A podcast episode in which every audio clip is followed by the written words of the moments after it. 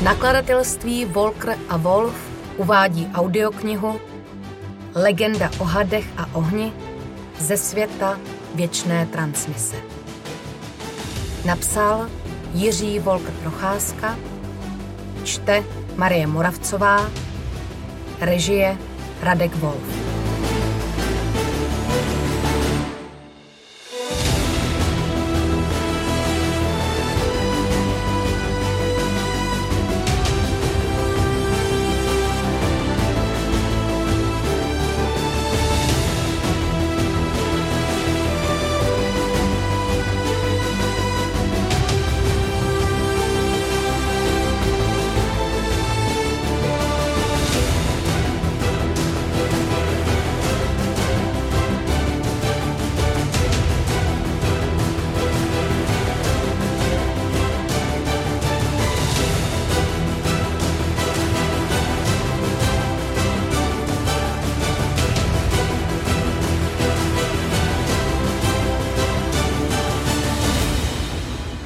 Kapitola první.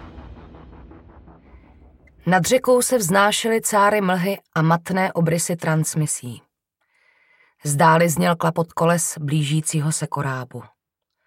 Strojový zvuk se prokousával tichem chrámu přírody i majestátním svistotem převodových pásů. Na obloze poseté ztrácejícími se hvězdami skřehotali pterodi a pod hladinou proplouvali alikvátoři. Všichni vyhlíželi dnešní první kořist. Derek také. Naslouchal blížícímu se klapotu. Ještě půl kruhu a budou na dostřel. Přeskoušel pružiny samostřílů, zkontroloval zásobníky a nabíjecí páky rotometu.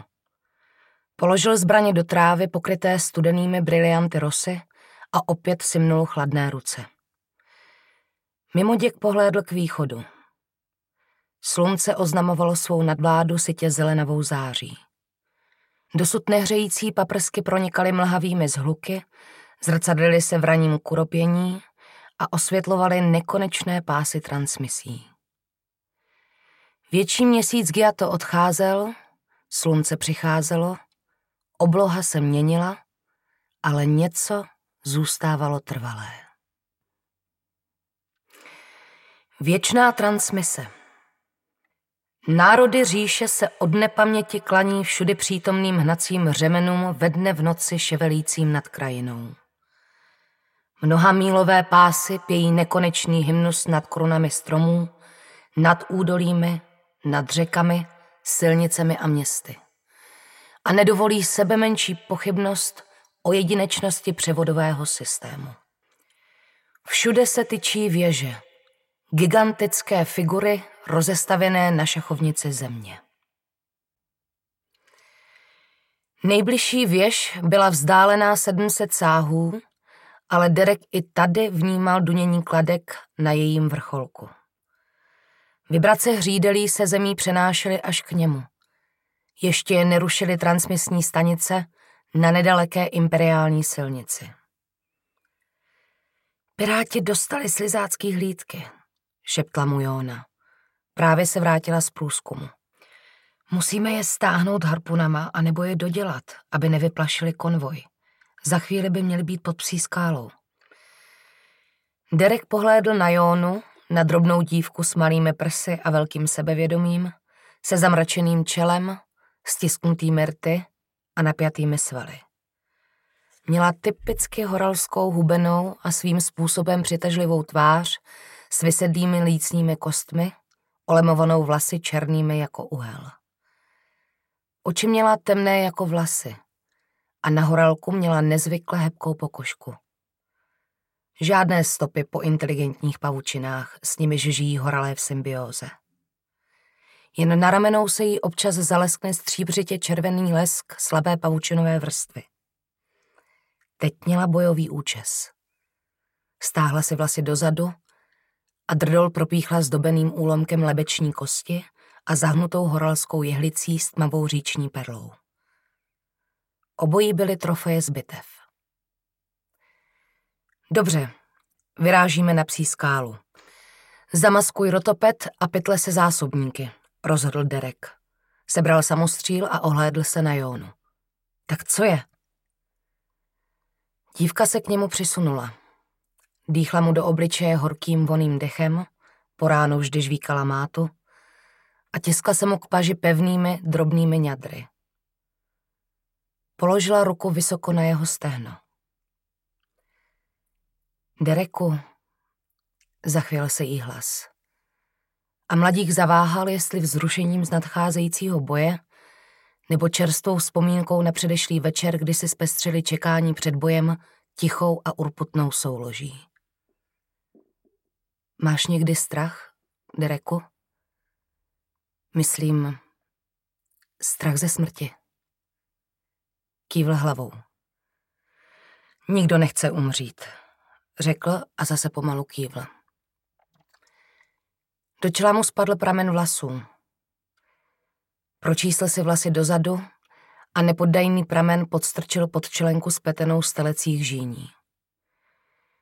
Při boji by ho to mohlo stát život. Jona mu doporučila tu čelenku, když spolu tancovali při posledním kůžování. Věděla, o čem mluví. Její jizvy o tom také věděli své. Přitiskl její ruku na svém stehnu. Dneska to bude velký, tak to musíme přežít, abychom to mohli zítra zapít. Usmál se a pak zamyšleně dodal. Ty poslední konvoje jsou divný. Hadaři obvykle posílají jeden bitevník a pár doprovodných remorkérů, ale podle zpráv pirátů to dneska budou tři kompletní sledy. Ze štábu se vyneslo, že slizáci něco chystají. Sdělila na to dívka a přimouřila oči. Střední Ola Hoga dokonce navrhla, aby Kvajnerovi jednotky vstoupily na její území jako protektoři. Ale Stiany si žádní slizáci hlavní silnice dělat nebudou. Jasný, ale teď jdeme na ty slizácký hlídky, aby nám nezmizely jako ten jarní konvoj. O tom jsem zaslechla. Ty jsi tam byl? Jo, Sice jsme dostali tři křižníky, ale zbylý lodě na 320. v meandrech západních pastvin vpluli do mlhy a už z ní nevypluli. A nikde žádný trosky. Prostě divný. Teda, to zní jako ty fantastický romány, co píše Musabo. Slyšel jsi někdy jeho čtení? Mám doma dva jeho tisky. Já totiž umím číst. Prohodil mimochodem Derek. A vím, že vymýšlí příběhy, kde pořád něco mizí a objevuje se. Někdy takhle stvoří celý světy. Dokonce vymyslel říši, kde se vyskytuje oheň. Vždyť by všechno ten oheň musel pohltit, jak jsem to viděl na obrázku v jednom románu. Takový nesmysl. Jona zavrtěla hlavou. Nesmysl? To by se zdivil. Kvajner viděl oheň. Já taky.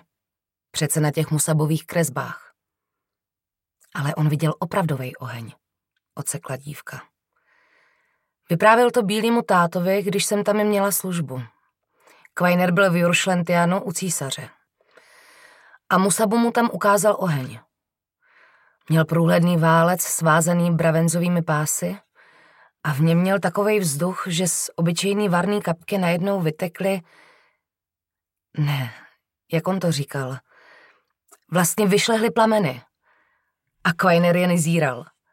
Kam se hrabou kamenopaly a rotomety. To musí být zbraň, ten oheň. Zrušeně pronesla při té představě. Slyšela jsi? Oba sebou trhli. Z věže na druhém břehu, sotva viditelné v oblacích mlhy, se ozval trhavý zvuk. Transmise. Zrovna teď se musí podělat. Jestli rupne, tak tady máme do dvou, tří kruhů první hlásiče. A potom nastoupí likvidátoři.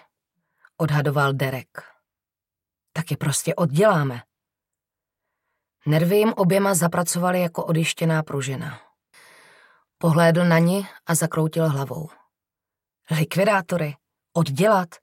Ty si fakt těma pavučinama úplně zblblá. Zašklebila se a odtáhla se od něj. Položila si ruce křížem přes prsa, dlaněmi na ramena a hleděla na řeku. Pavučinový obrazec kolem ramene se jí zableskl a stáhl se zpět do těla. Derek si zaklepal na čelo a ještě dodal. Likvidátorský komando a jo, na schlíva. Aby se nedivil chlapečku z kopečků, odsekla. Na urážky byla zvyklá. Ve zvláštních jednotkách nebylo moc žen a chlapi trpěli neustálou touhou dokazovat jim, že se spletli ve volbě povolání. Jona Tae, dívka z horalského kláštera Taehim, ale uměla urážky vracet i z úroky. V tom byla trpělivá a učenlivá. Radši sleduj břeh, ukončil debatu mladík a znepokojeně pohlédl vzhůru na ševelící pás transmise. Brzy po něm prosviští likvidátorův obrys.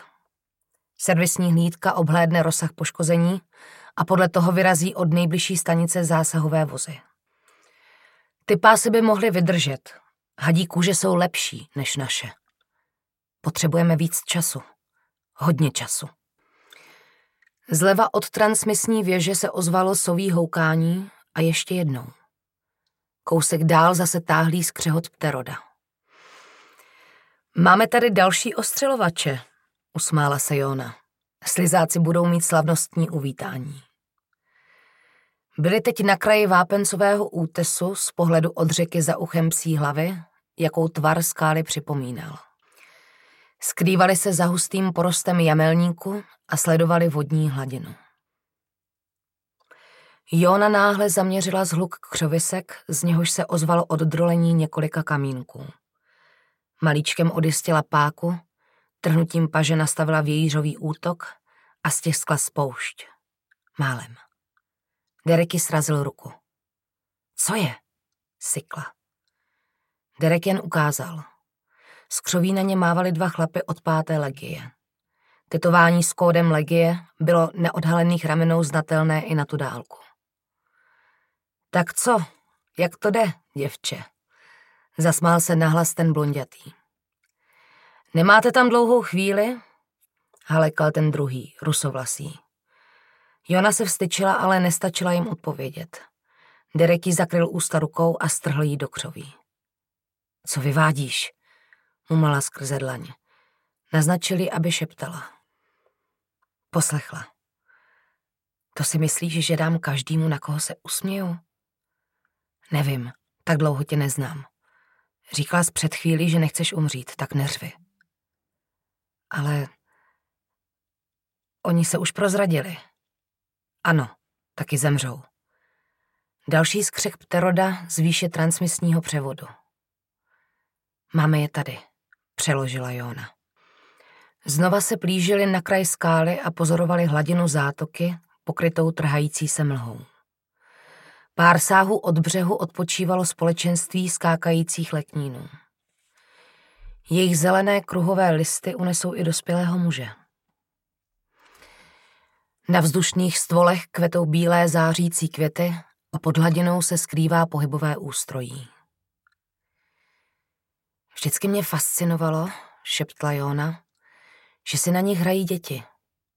Dovádějí na nich jako na hřišti a některé s nimi dokonce umí skákat. Ty potvory je nesežerou. A to jinak slupnou celý hejna ryb. Nemají trávicí ústrojí na nic většího než na ty mrnky, poznamenal Derek a upozornil na největší list u břehu. Koukej, jak se vlní. Asi dostal nějakou rybu. Ne, to není. Střílej. Oba zaklekli, zacílili a roje střel probodali mlžné cáry, vodní hladinu i rostlinu. Kryj se zpátky, zavelel Derek a vrhli se pod keř. Nic. Žádný protiútok. Žádná odezva. Z nedalekého křoví se ozval hlasitý smích. Mají nás za blbce, rozčílila se Jona. Už toho mám dost. Jdu jim to vytmavit. Dereky zatahal za vestu a ukázal dolů. Jona vyhlédla a hned sebou mrskla zpět. Spatřila to také. Hladina i otvory v prostříleném listě se zabarvily do růžova. Připrav i záložní samostříly, šeptal Derek. Ležel na zemi a opět nahlížel přes okraj vápencového masivu. Jona mu podél boku vsunula nabitý samostříl a lehla si vedle něj. Teď? Kývla hlavou. Mladík vyčkával. A pak přikývl. Oba se na okamžik vstyčili a Jona koutkem oka zahlédla, jak se nedaleko od nich tyčí oba mládenci od páté. Už se nesmáli. Mířili. Svous! K zemi, řekl Derek. Z pozarostlinné bariéry vyléty vodní oštěpy a svištící parachobotnice. Zvukově naváděné chobotnice pěstované v umělých líhních použili hadaři poprvé před posledním svátkem druhého měsíce.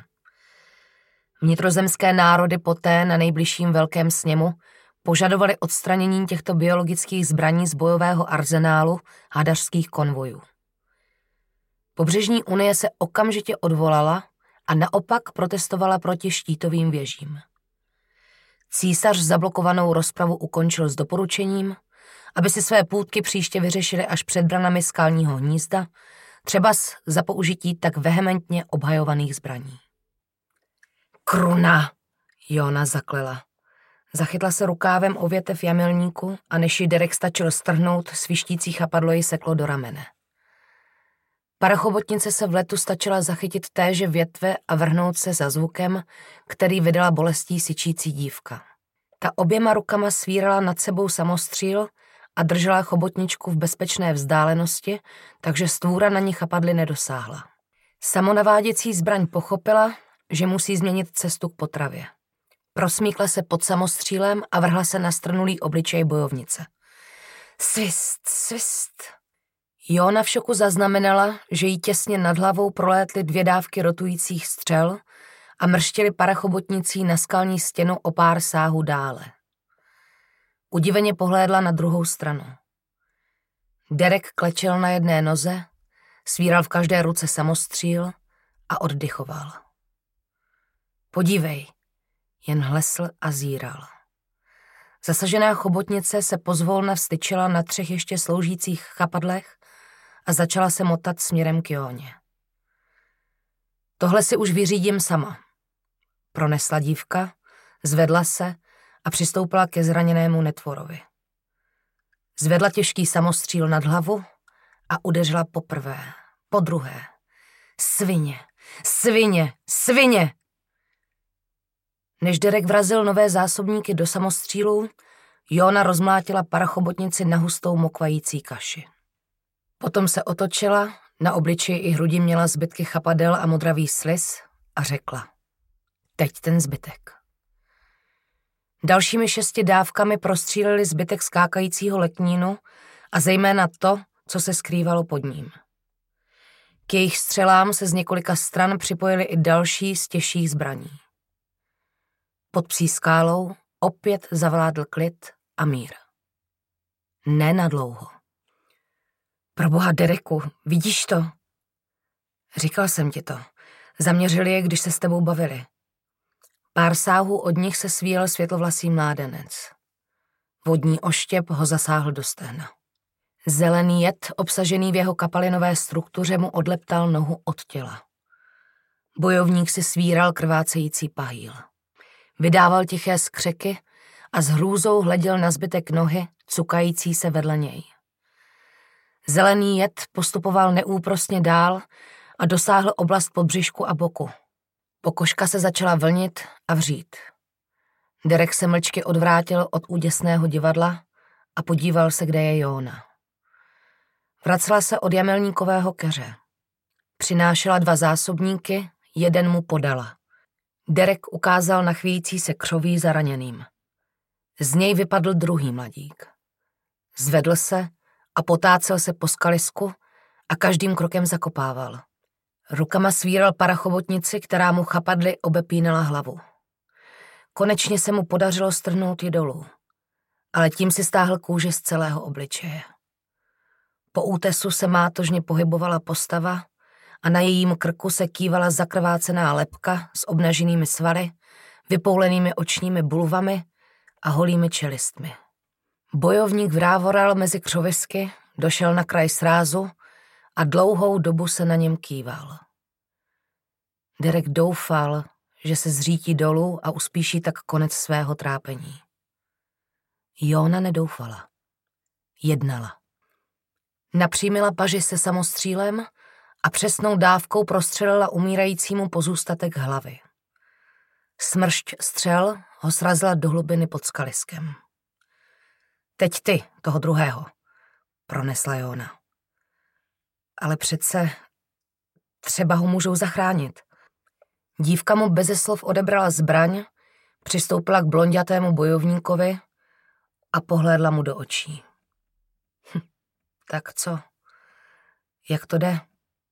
Zeptala se tiše.